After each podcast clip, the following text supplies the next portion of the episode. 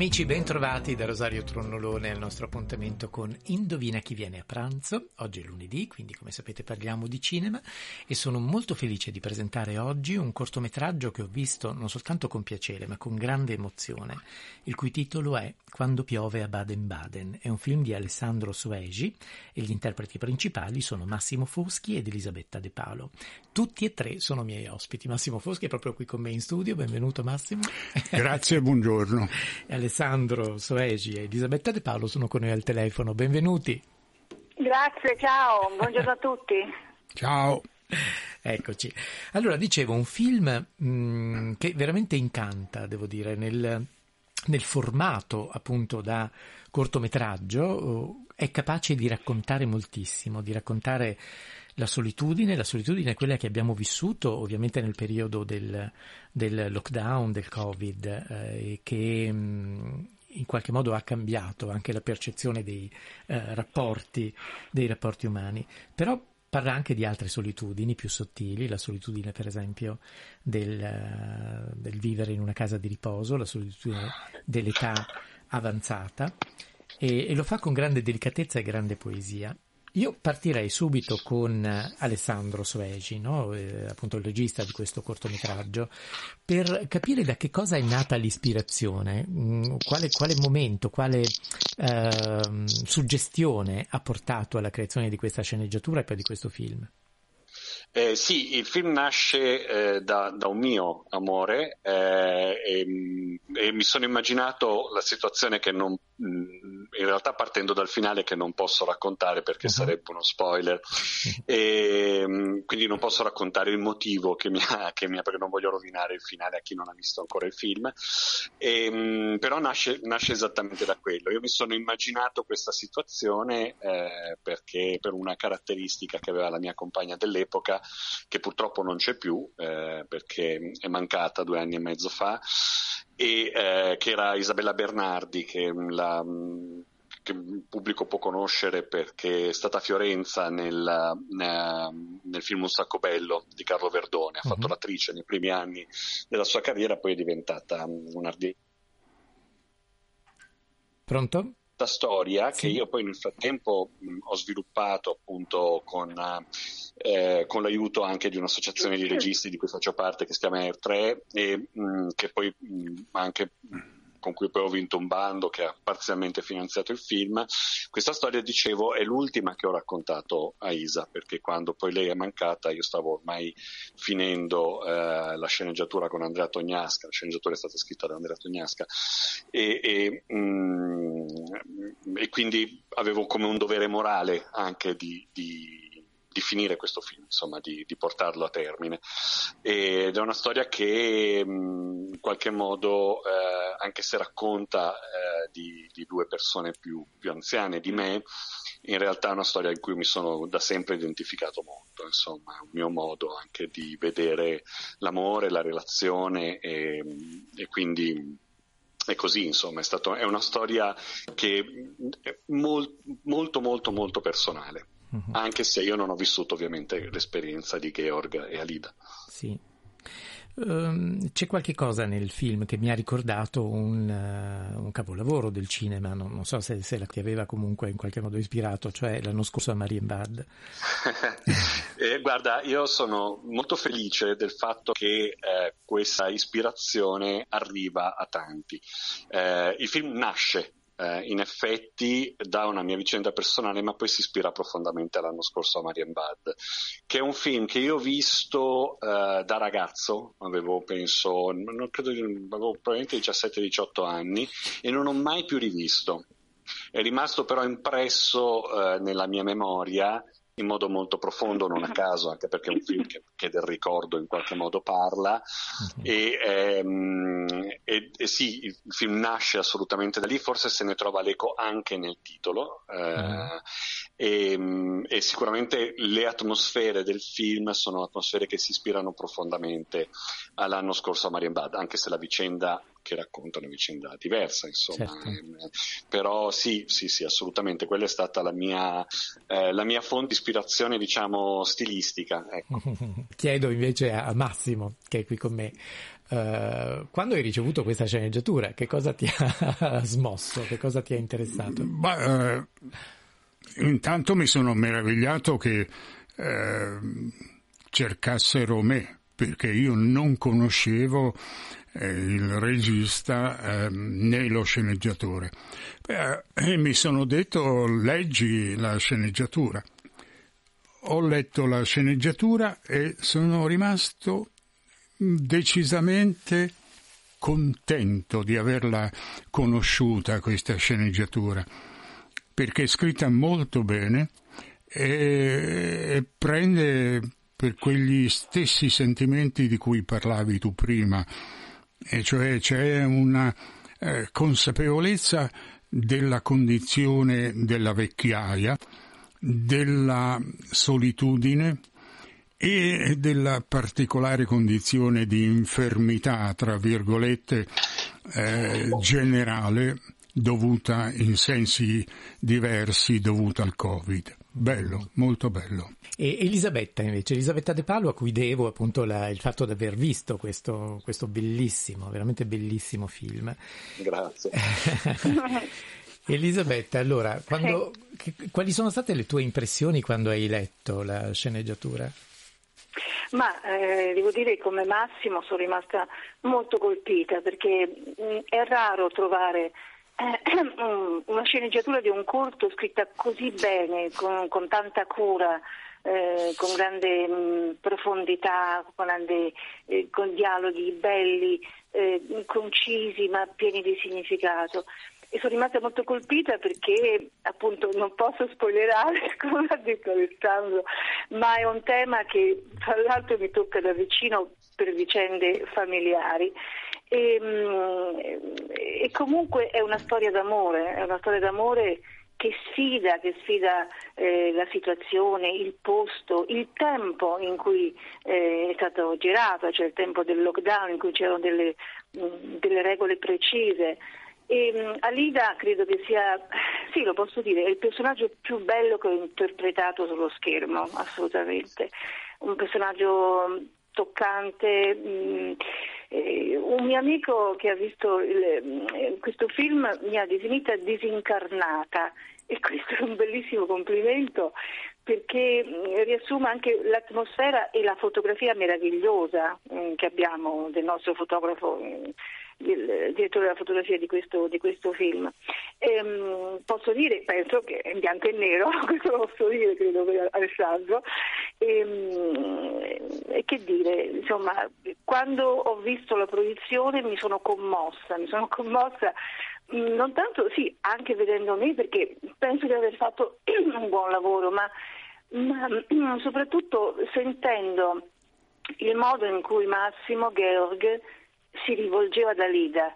Eh, mm, Massimo è stato un compagno di lavoro meraviglioso e, mm, e, il modo in cui si rivolgeva ad Alida, pieno d'amore, pieno di, di, di, dedizione, di cura, è stata veramente una cosa meravigliosa. È stato bellissimo lavorare con tutti in questo film, c'è stata un'atmosfera magica. Eh, sono accadute anche delle piccole magie sul set che, mh, mm, che, racconterò una volta che il film sarà visibile a tutti. Certo, certo. Tu parlavi del direttore della fotografia, appunto Lucio Pontoni, che ha esatto. veramente raccontato con delle immagini straordinarie. Adesso mi, mi rivolgo ancora a Massimo, appunto, qui con me, qui con me in studio. Uh, il film è molto basato su uh, i primi piani e sugli sguardi, adesso poi di questo parleremo ancora con, con Alessandro, ma con te uh, la, la, battuta che mi è rimasta più impressa nel, nel, film è la battuta che tu pronunci e che riguarda la timidezza, che è un lusso che non ci si può più permettere ad una certa età. E noi di timidezza abbiamo parlato poco prima di, di cominciare anche il nostro... Allora, intanto che cos'è la timidezza per un attore? Se è un, una difficoltà o invece un, un territorio da esplorare? No, non è una difficoltà, anzi, per molti è una condizione sine qua non, adesso esagero un po', però uh, molti attori sono nella vita, sono o sono stati eh, timidi fondamentalmente all'inizio della loro carriera.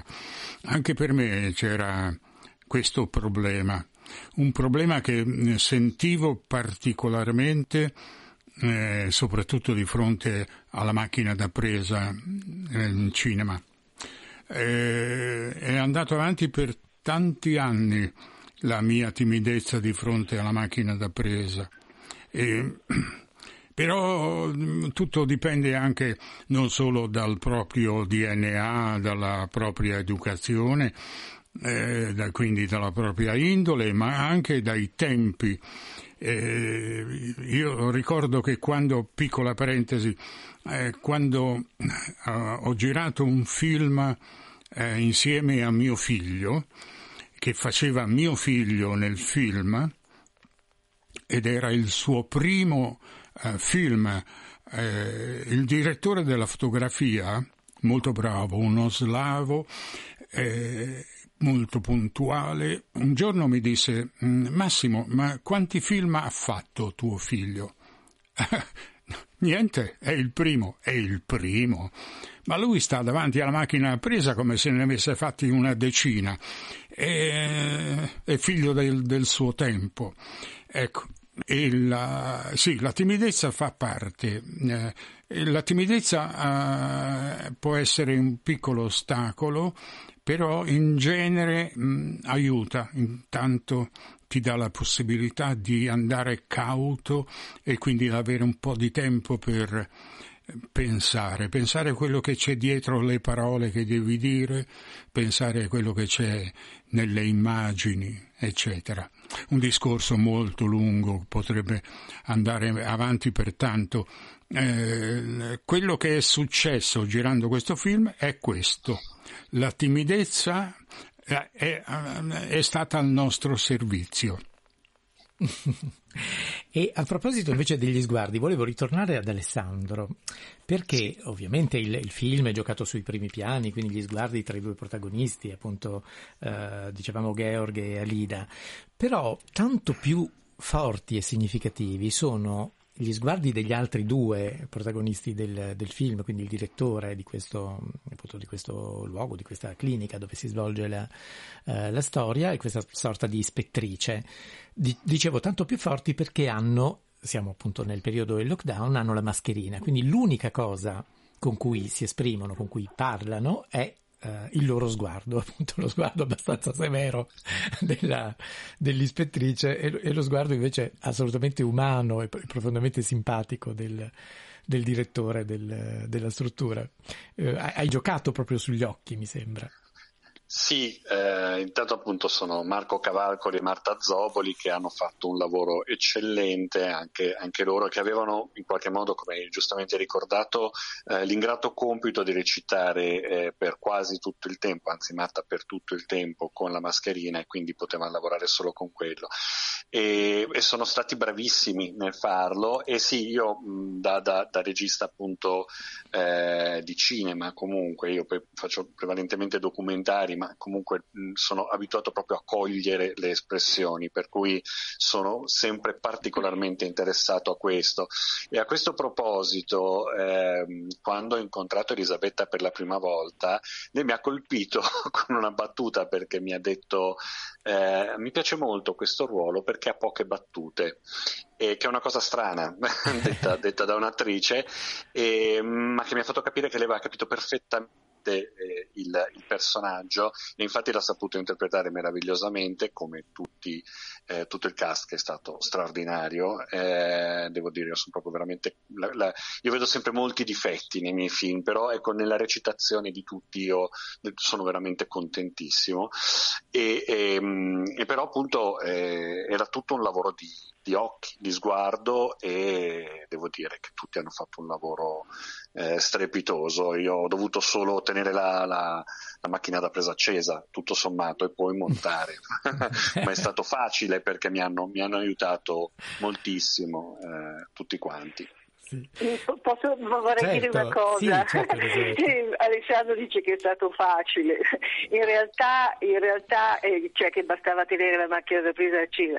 In realtà è che lui ci ha messo in una condizione eh, psicologica, spirituale, talmente, talmente bella per cui le cose eh, venivano ma perché eh, lui ci ha aiutato tanto, ci ha aiutato tanto con una, una gentilezza, una premura, una capacità, un, un'esperienza che insomma, auguro a tutti gli attori e attrici di incontrare, di lavorare con una persona come Alessandro, per cui poi il risultato viene, viene fuori.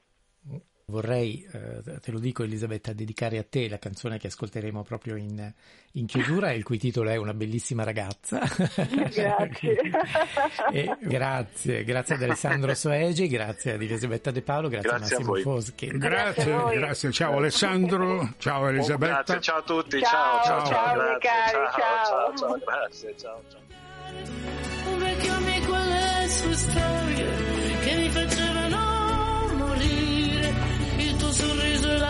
Parola che mi faceva stare bene, come adesso che mi perdo davanti a questo fiume e trovo strade senza gente e pensieri senza niente, senza niente di diverso che non sia il mio tempo perso. Ho un cuore appassionato, quasi allegro, quasi triste, che si posa quasi sempre su qualcosa che già esiste. C'è come un sentimento nuovo che mi trova spaesata in mezzo ai piccoli dettagli di una bellissima giornata, con un entusiasmo antico, mentre il muro di una casa allungando la mia ombra, che si allunga e si riposa, è da un po' che preferisco andare a letto presto, ma la notte a volte sogno e la notte a volte. Esco.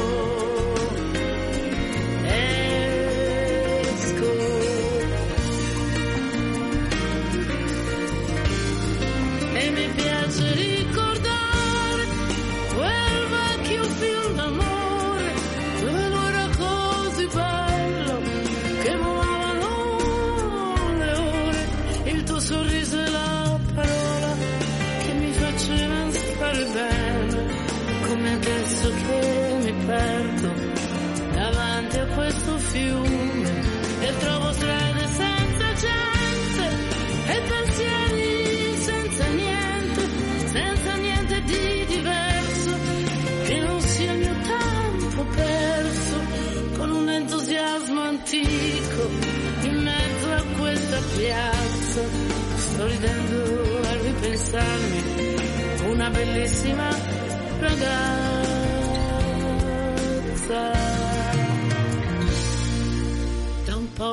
Tempo vado a letto sempre presto, ma la mattina quando è fresco, la mattina presto esco.